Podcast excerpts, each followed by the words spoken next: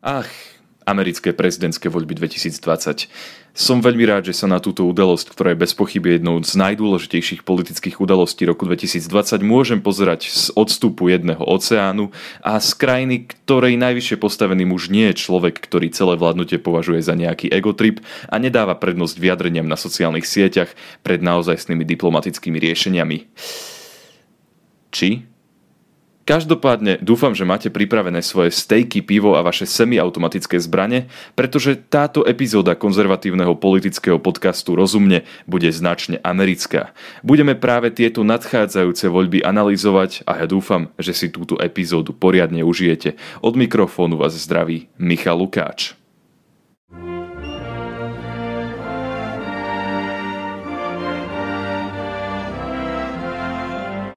Prvá otázka, ktorá môže sa objaviť v hlave človeka, ktorý počúva túto epizódu, je to, prečo by sme sa vôbec nejakým spôsobom mali zaujímať o nejaké americké voľby a prečo by sme sa mali zaujímať o to, či vyhrá ten človek alebo ten človek, e, keď predsa žijeme na Slovensku, ktoré je od Ameriky celkom slušne vzdialené. Myslím, že sú preto také dva výrazné dôvody. Jeden je ten, že Amerika je bez pochyby jednou z najvplyvnejších a najbohatších krajín na svete a preto pokiaľ sa Amerika dostane kvôli štýlu vládnutia jedného z kandidátov do ekonomických ťažkostí, tak to nejakým spôsobom pocítime aj my spoločne s celou Európou. A Druhým dôvodom, pre ktorý si myslím, že by sme sa mali zaujímať o politické dianie aj v Amerike, nielen vo vlastnej krajine, je ten, že Amerika postupne udáva trendy a nie je výnimkou ani čo sa týka politiky. Vidíme napríklad už v súčasnosti, že aj na Slovensku sa objavujú niektorí ľudia, ktorí napríklad podporujú hnutie Black Lives Matter, pričom to podporujú len preto, že jednoducho vidia, že je to trendy a že to v Amerike teraz fičí, tak to začnú podporovať aj oni. A, tak z nejakého tohto dôvodu si myslím, že politické trendy, ktoré sa objavia v Amerike, sa postupom času objavia aj na Slovensku a preto je možno pre nás výhodou, pokiaľ sa o tieto trendy už dopredu zaujímame, analizujeme ich a preto môžeme možno aj predpovedať budúcnosť politického diania na Slovensku. V Amerike funguje trochu odlišný volebný systém ako u nás. Zatiaľ, čo u nás sa pri voľbe prezidenta berie do úvahy absolútny počet hlasov, v USA sa do úvahy berie počet tzv. E, voliteľov, ktoré na svoju stranu získa jeden z kandidátov. A v podstate ide o to, že štáty, e, v ktorých občania volia, sa ešte rozdelia na menšie oblasti a jedna oblasť ako keby jeden e, voliteľ. Možno by som mohol niečo povedať o tých samotných kandidátoch, ktorí proti sebe tento rok stoja, nejako ich krátko predstaviť. Prvým kandidátom je súčasný prezident Spojených štátov amerických Donald Trump, ktorý bude kandidovať za republikánsku stranu. Druhým kandidátom je Joe Biden, bývalý viceprezident Spojených štátov amerických, ktorý tento rok kandiduje za demokratickú stranu.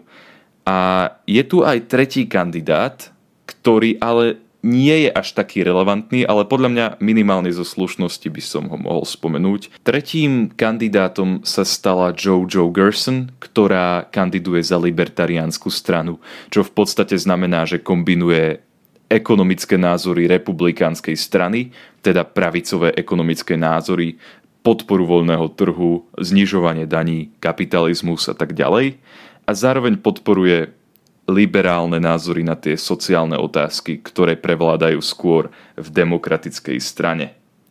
Rozhodol som sa túto epizódu vyriešiť tak, že sa pozriem na tých dvoch najvýraznejších kandidátov, teda na Trumpa a Bidena.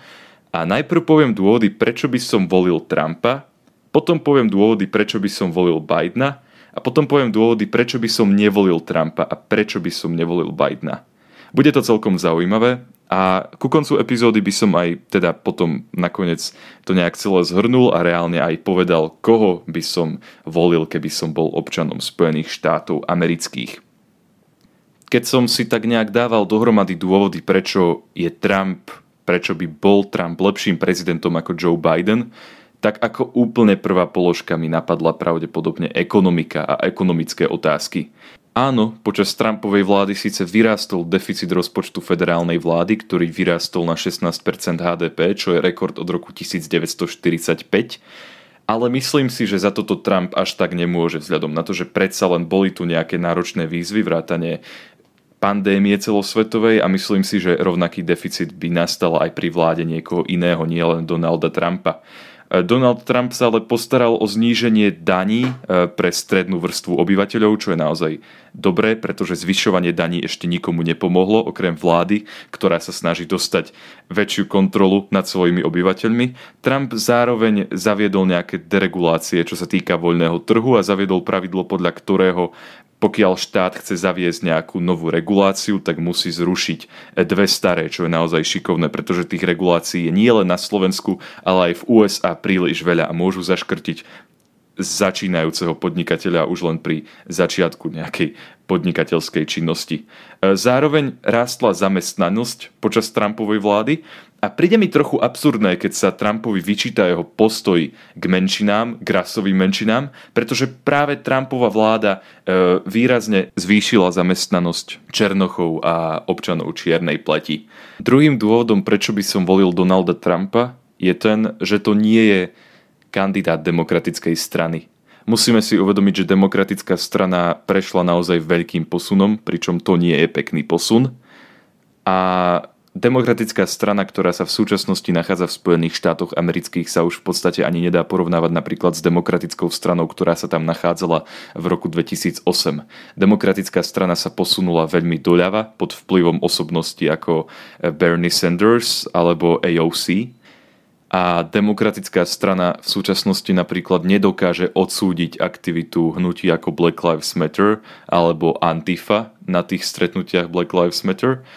A nielen, že ich nedokáže odsúdiť, ona ich niekedy priamo toleruje a priamo vychvaľuje. Napríklad taký New Yorkský major, teda starosta, dal namaľovať obrovský nápis Black Lives Matter na jednu z kľúčových komunikácií v meste – Pričom Trump je ohľadom toho nekorektný, on je schopný poslať národnú gardu, pokiaľ vidí, že sa niekde deje niečo zlé a je schopný poslať tam teda tých vojakov, aby ochránili slušných ľudí, ktorí sa tam snažia len prežiť a naďalej podnikať v svojich malých podnikoch. Tretím dôvodom, prečo by som volil Donalda Trumpa, je jeho migračná politika.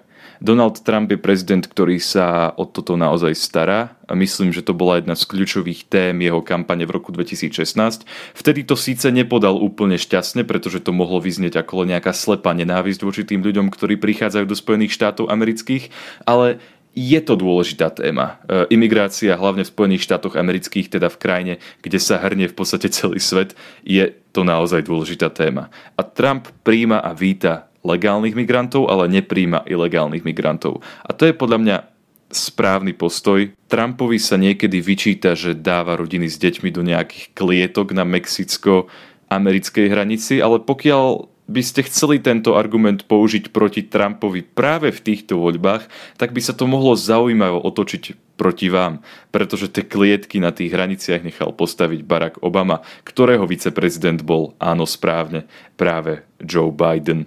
Štvrtým dôvodom, prečo by som volil Donalda Trumpa je jeho mierová politika. Za celý môj život je Donald Trump jediným prezidentom Spojených štátov amerických, ktorý nevyhlásil ani jednu novú vojnu a dokonca aj také zvláštne kroky, ako napríklad e, zlikvidovanie Soleimányho, ktoré mi na prvý pohľad prišli ako úplné šialenstvo, sa s odstupom času ukázali ako správne kroky, ktoré nevyvolali nič zlé. Poďme teraz na možno trochu zaujímavú kategóriu, ktorá bude z mojich úst vyznievať zvláštne vzhľadom na to, že viete, že som pravičiar, ale poďme sa pozrieť na dôvody, prečo je pre mňa osobne Biden uh, teda v ktorých oblastiach by ma Biden presvedčil viac ako Donald Trump. E, prvou témou, ktorá mi napadla, keď som sa zamýšľal na touto kategóriou, je pandémia koronavírusu. Povedzme si úprimne, bez ohľadu na to, či fandíte Trumpovi alebo nie, Trump pandémiu koronavírusu neuveriteľne podcenil. Nenosil rúško, hovoril, že je to len nejaká chrípka, ktorá zmizne, keď sa oteplí keď sa oteplilo a nezmizla, tak začal trochu mierniť svoju retoriku. Potom dokonca dostal ten koronavírus, aj z toho musel urobiť nejakú show. E, v nemocnici hovoril o tom, teda potom ako vyšiel z nemocnice, tak hovoril o tom, ako to bolo v pohode, ako ho tí lekári preliečili na základe jeho vlastných rád a podobne a podobne a podobne. E, Trump sa nedokáže k celosvetovej pandémii postaviť tak, ako by sa líder takej veľkej krajiny ako Spojené štáty americké k pandémii po, pandémii postaviť mal. A Joe Biden sa k tomu stavia aspoň trochu zodpovednejšie. Mohli sme to vidieť napríklad počas prezidentskej debaty, keď on mal rúško, zatiaľ čo Trump rúško nemal. E, Trump za to na Bidena verbálne zautočil. Naozaj zaujímavým faktom je to, že o niekoľko dní neskôr sa prišlo na to, že sám Trump je pozitívny. Druhá vec, v ktorej ma Biden oslovuje viac ako Trump, je klimatická kríza. Biden ju nepopiera, na rozdiel od Trumpa. Trump považuje globálne otepľovanie za hoax a nevenuje tejto téme dostatočnú pozornosť. A myslím si, že Joe Biden je človek, ktorý sa o túto tému zaujíma viac ako Donald Trump.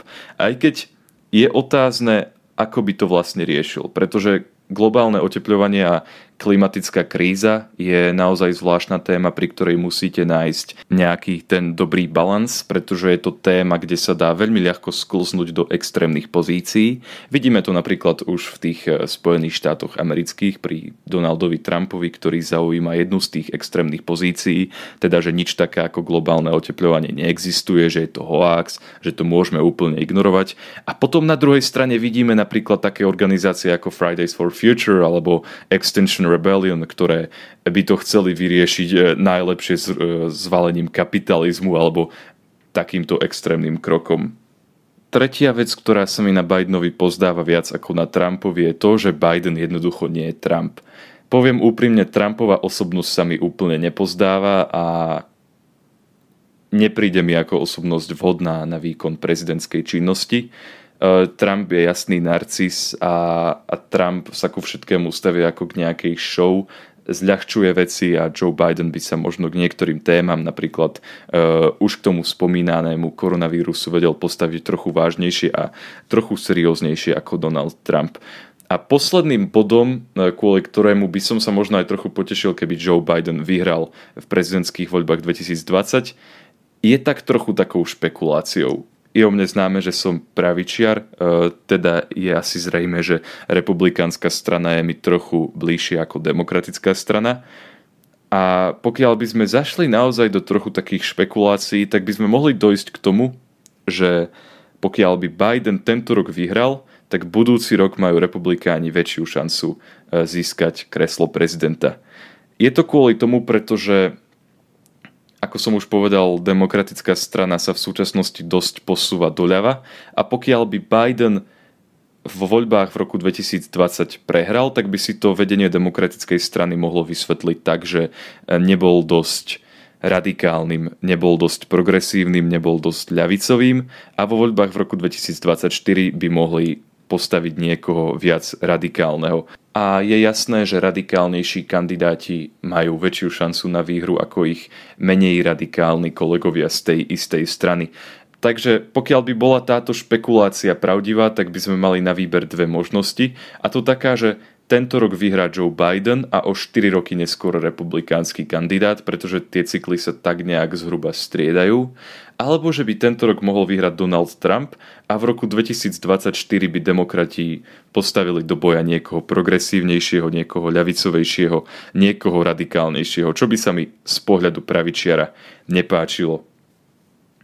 Prejdeme teraz na ďalšiu časť tejto epizódy a to negatívne vlastnosti oboch kandidátov. Začnem negatívnymi vlastnosťami Trumpa, keďže Trumpom som začal aj pri vymenovaní tých pozitívnych vlastností. Ako som už spomenul, Trumpa by som nevolil kvôli tej pandémii koronavírusu. Ešte na začiatku roku 2020 som bol tak na 95% presvedčený, že môj hlas by išiel Donaldovi Trumpovi. V súčasnosti je to už len takých možno 55 až 60%. Tak veľmi u mňa Donald Trump ako prezident počas pandémie koronavírusu klesol, ako som už povedal počas toho, ako som hovoril eh, body, v ktorých ma Joe Biden oslovil viac. Donald Trump to neuveriteľne zľahčoval, hovoril, že je to len nejaká chrípka a podobne a nakoniec to dopadlo tak, že Spojené štáty americké eh, sú jednou z najviac zasiahnutých krajín na celom svete. Ďalším bodom, prečo by som nevolil Donalda Trumpa, je jeho postoj k ženám a všeobecne trošičku zvláštne vyjadrenia ohľadom ľudí, ktorí s ním nesúhlasia. E, napríklad, keď e, označil ženu, s ktorou nesúhlasil za, za psa, za prasa, za nechutné zviera a podobne, ešte predtým, ako kandidoval na prezidenta v roku 2016. Toto mi nepríde ako vyjadrovanie na úrovni politika na úrovni človeka, ktorého by som chcel vidieť v oválnej pracovni. A zároveň sa mi úplne nepozdáva Trumpova nediplomatickosť.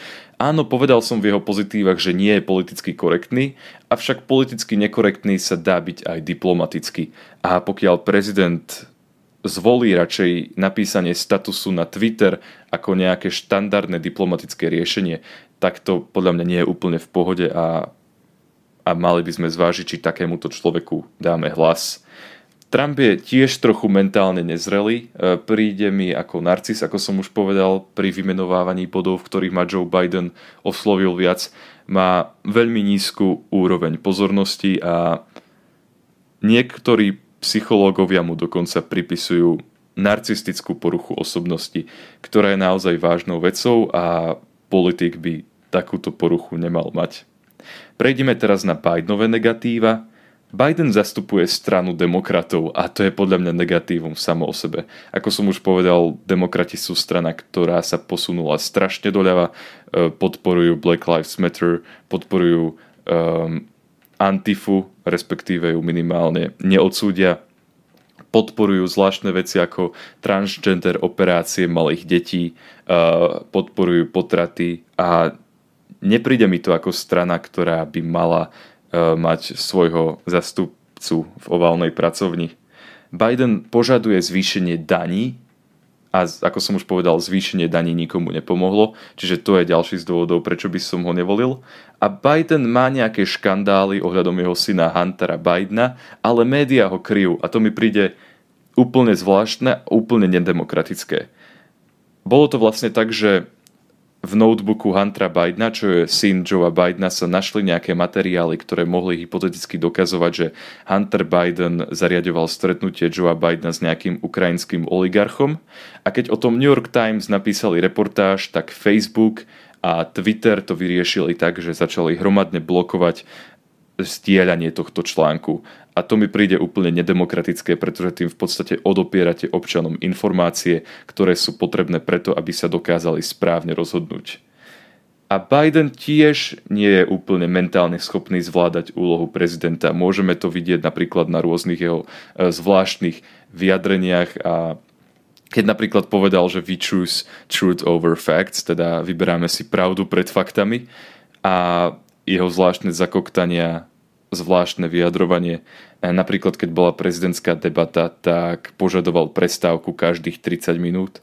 A takéto veci vážne donútia človeka zamyslieť sa nad tým, či je Biden schopný zastupovať Spojené štáty americké v oválnej pracovni. Teraz by som chcel prejsť k môjmu konečnému verdiktu, ktorý z kandidátov ma oslovil viac. Poviem to otvorene, viac ma oslovil Donald Trump – ale len kvôli tomu, pretože zastupuje stranu republikánov. Pokiaľ by sa niekto ako Donald Trump objavil na Slovensku a založil by politickú stranu, tak by u mňa mal v podstate nulovú šancu, že dostane môj hlas. Avšak v Amerike, kde máte na výber v podstate z dvoch relevantných kandidátov, pretože bez ohľadu na to, čo hovoria libertariáni, Joe Joe Gerson nie je relevantným kandidátom, tak tam musíte niekedy orezať nejaké svoje názory, aby ste dokázali zvoliť jedného z tej obmedzenej ponuky kandidátov. A to podľa mňa nie je úplne dobré, pretože to vedie k radikalizácii názorov a k rozpoleniu krajiny Rozhodne ale pôjde o veľké voľby a rovnako ako milióny ľudí po celom svete a ja budem s napätím očakávať ich výsledky. Aj keď nie je úplne jasné, kedy sa objavia, pretože rekordný počet ľudí hlasoval poštou a je otázne, ako sa tieto hlasy budú zaratávať. My sa budeme na budúce počuť pravdepodobne až potom, ako budú známe výsledky, tak do tej doby do počutia. Dúfam, že sa vám táto epizóda konzervatívneho politického podcastu rozumne páčila.